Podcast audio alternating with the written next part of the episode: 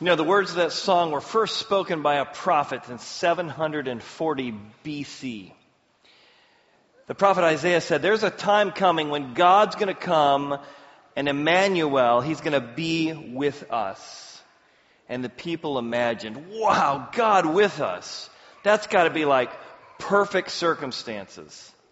Harmonious relationships. God with us. That's like all is well with the world. So 740 years later, God appears to Joseph and says, This is it! God is with us time! To which Joseph must have thought, You gotta be kidding. This is God with us? God, you gotta get with the program here. The Romans are still in charge. We're still captive. My fiance is apparently cheating on me. She's pregnant with the Holy Spirit. You know, I'm not sure this is what I pictured said, you said God with us. What Joseph's going to discover is that the areas that you and I think that God needs to get with the program might actually be part of his program. The areas that you and I might think that God needs to get with the program actually might be part of his program.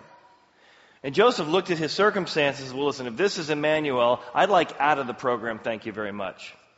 You see, the birth of Jesus went as follows Mary was betrothed to Joseph, but she was found to be with child, which means she didn't volunteer the information. She was found to be with child. And this is devastating to her, devastating to Joseph. But he thought about these things.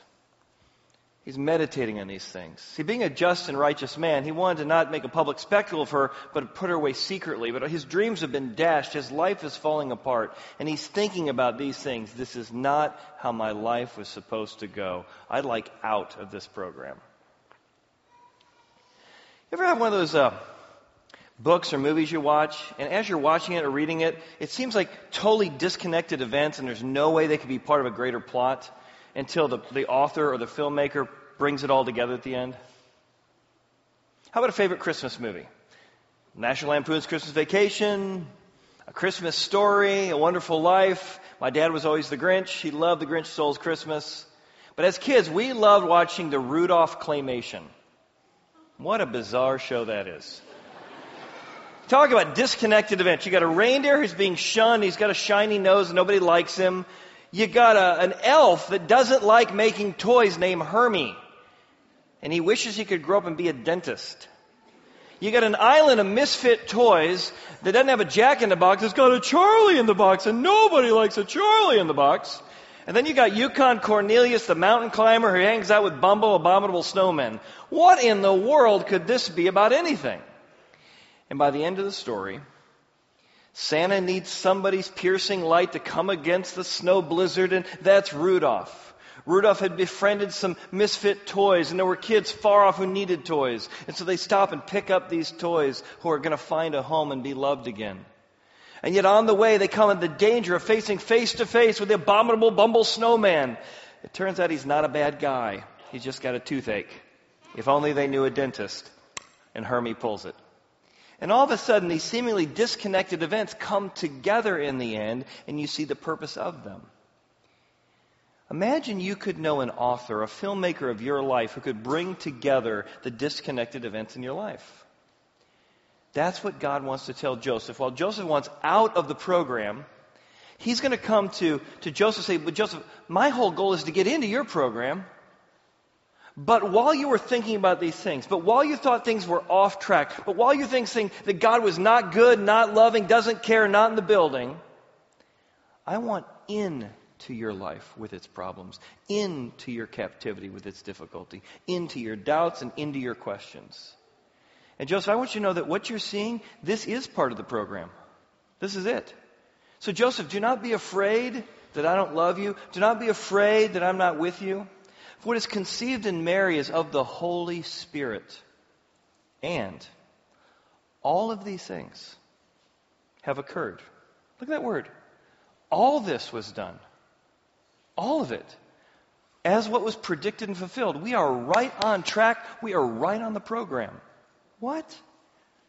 And while God is never an author of evil, God can use whatever circumstances occur in your life to bring about his purposes. More than that, he turns to Joseph and says, Joseph, don't think of my will as some random set of events, and if I choose this, then I missed your will with these other 20 choices. No, no, no. That's not the program. God says, I am the program. Me being with you in your life choices, me walking with you, comforting you, offering you wisdom, forgiveness, us doing life together, that is the program. What Isaiah said was this a virgin would give birth to a child, and that child would be known as Emmanuel, God with us. This is the God child, the child who is God. Let me tell you, if you were making up this story, you might say, you know, this, the Bible's just sort of a made up story. Let me tell you, if you were going to make this story up, you wouldn't make it up this way. Now, if you were writing to Greeks and Romans, you sure would. The idea that the gods came and dwelt among us and disguised themselves as human beings happened all the time. Easy sell to the Greeks and Romans. The Eastern religions, easy sell. The energy that is God can reformulate itself into all kinds of forms bird, animal, person. Easy to believe.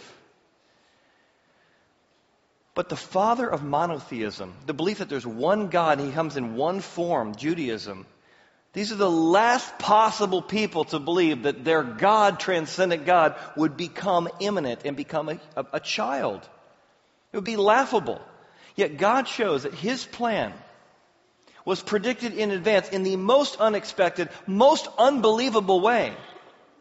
Yet a group of Jewish parents have a Jewish child fulfilling Jewish prophecy, and these Jewish disciples turned the Roman Empire upside down by believing that God became human.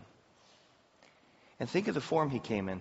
In the Old Testament, this transcendent God who came in a whirlwind, and came in a fiery pillar and a smoking stove. Says all that power and all the access to my wisdom and might. But now, I want you to know I'm immanent. I'm approachable. And he came in the most vulnerable way, the most approachable way, as a child. This Christmas, you have a new grandchild, nephew, cousin? What happens when they bring the child into the room? Everybody wants to get near. Everyone wants to hold the baby. Can I hold him? And the first, you know, first child for these parents like, I don't know if I'm to let you hold my child quite yet. Everybody wants to get near, to kiss, to hug. And that's why God came in this way to know you can have access to all that power, but it's going to come in a form that is vulnerable and authentic because God wants to be near. As you want to hold Him, He wants to hold you. As you want to draw near Him, He wants you to know He's drawing near to you. And yet, if you want to experience Christmas, there's one thing there's one way to experience Christmas, and that's why most people miss it. In order to get the full meaning out of Christmas, all you need is nothing. And very few people can come to the manger with nothing. All you need is nothing to get the message of Christmas. And yet most of us come with our big old bag and we drag it up and we say, God, no, no, no, I'm acceptable because look at what a good person I am. God, God I, I should be uh, into your heaven because look at the nice things I've done. We pull out our resume and all our accolades and say, look at me, I'm acceptable. God said, no, no, no, put all that away. Your best day and your best accolades and your best resume is, is like filthy rags. Put all that away. Come to me with nothing and experience acceptance based on my mercy and my love and my forgiveness and my character. Just come with nothing. No, no, no, no, no, no, no, no. I'll come with something.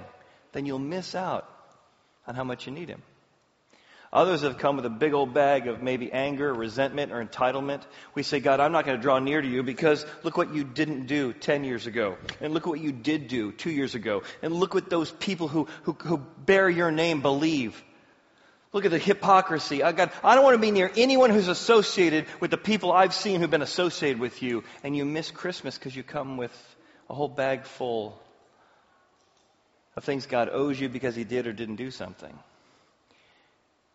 And God said, Don't worry about the people who've screwed it up in my name. Come to me. And all you need is nothing. Come near. And when you do that, you find Emmanuel, that you can ask God to be with you, and then you can live life acting like God is with you, because He is. ask this Christmas in a prayer God, please forgive me for what I've done. I come with nothing, and I ask you to show mercy on me, to be near me. And maybe this Christmas is the first Christmas without someone, without your spouse, without a grandmother, without a friend. And you feel very alone. And God said, just ask. I want to offer you comfort. I want you to know you're not alone. I've been faithful the last 10, 20, 30 years of your life, and I'll be faithful now. If you say, well, I can't come near God because of the things I've done, or I've been away too long, or the things I believe, the things I believe that I didn't used to believe, guys, just come near. I got plenty of forgiveness. I got plenty of grace. Let's talk. Maybe like Joseph got these seemingly disconnected events in your life. You're like, there's no way God can make sense of it all. And God says, just, just ask. There might be a greater plot line. There might be a greater author that could show you that all this could be part of a greater purpose and program. Just ask me to come near. And then if you have asked him to come near, his spirit comes and lives in you. And now you can act, go through your current circumstances, your current obstacles, your current unknown circumstances. what if you knew, I mean, really knew, that the God of the universe was with you in your current dilemmas, in your current challenges? You wouldn't be alone. You'd have access to a greater resource beyond even yourself. Wouldn't you have more boldness, more strength? Wouldn't it change your current outlook if you could act and know with confidence that God was with you? Take my kids skiing weekly at Perfect North for the last 14 years, and about once a year we'll go out west. So we went out west, and my son and his best friend and I were skiing together. And on the ski slope on the way up, I've got this list of questions just to get to know each other. So the question popped up, what's your greatest accomplishment? So I asked each of them their greatest accomplishment. I kind of cheered them on. I said, let me think about it. What do you guys think my greatest accomplishment is? They said, it's got to be an amazing thing God's done at the church, and you guys just keep growing and growing. You're out of room. You need like more space, and, and just incredible ways people are getting into Bible studies for the first time, and you guys are doing work all around the world, you know, giving here, near, and far. I said, oh, that's, it's pretty amazing. I said, I'm not sure that's it. So I got off the ski slope, I went down, I thought about it, and the next ride up, I said, you guys, I tell you, I think it's how faithful God has been in my life is the greatest achievement. It's not really what I've done, it's what God's done in the highs and lows. I said, it's just been amazing to see how faithful God has been. I said, 24 years of marriage, and not only love my wife, I like my wife. One of the amazing things I'd say my greatest accomplishment, God has allowed our family to not only love each other, but like each other. I got an 18 year old and 20 year old who actually want to go skiing with me still. I said, it's not because anything I've done, it's because how faithful God has been when marriage was hard and it was very difficult to, to prioritize each other. Sometimes we, we didn't like each other moments, that God gave us the grace and patience we needed for each other. God came near when things were tough. When we adopted an autistic son, we're eight years in, eight years into potty training, still not successful. Yet God sustains us and brings the right people at the right place to give us what we need. With both my kids graduating college this year, just God honoring that, tr- that planning that we did in advance. I said, I think the greatest accomplishment is seeing how God comes near the mountains and the valleys, the highs and the lows, the easy times and the difficult times. God's near. John Wesley, father of the Methodist Church, he traveled 250,000 miles on horseback, of all things, to tell people about Jesus and find meaning and purpose. And he's on his deathbed. And his last words, he pushes up on that bed and he says, and the greatest of all is God with us. A man with lots of accolades and lots of accomplishment. But God's presence is the greatest of all. So, what made that manger holy was not Mary, not Joseph, not the shepherds, not the wise men. What made it holy was the child. Because any night becomes holy when God is with us. Oh, holy night, when Christ, Emmanuel, God with us, Jesus was born. And as those verses say, unto you was born this day a Savior. That is good news because we need a Savior who lets us come to Him with nothing and just adore Him. And so we're going to do that together with one more song today. And so I'd invite you to stand. And as we sing, we're going to light candles that represent how Jesus, Emmanuel, God with us, was born to be the light of the world. Let's sing together. King Jesus, it's in your name. We just thank you for that gift. We thank you for the life that you lived, for the sacrifice that you made in your death, that we might know what it really means to have God with us when we can bring nothing and you bring everything. We thank you, Lord, for that good news as we just adore you today. Jesus, it's in your name we pray. Amen. Now, even though we are going to blow out our candles, let's take the light of God with us as we go to celebrate with family and friends. There are no services at Horizon next week, but you're invited to join us again January 6th and 7th as we continue a journey celebrating the life of that child who was born. And so now it is in His name and for His glory from all of us to all of you. Merry Christmas.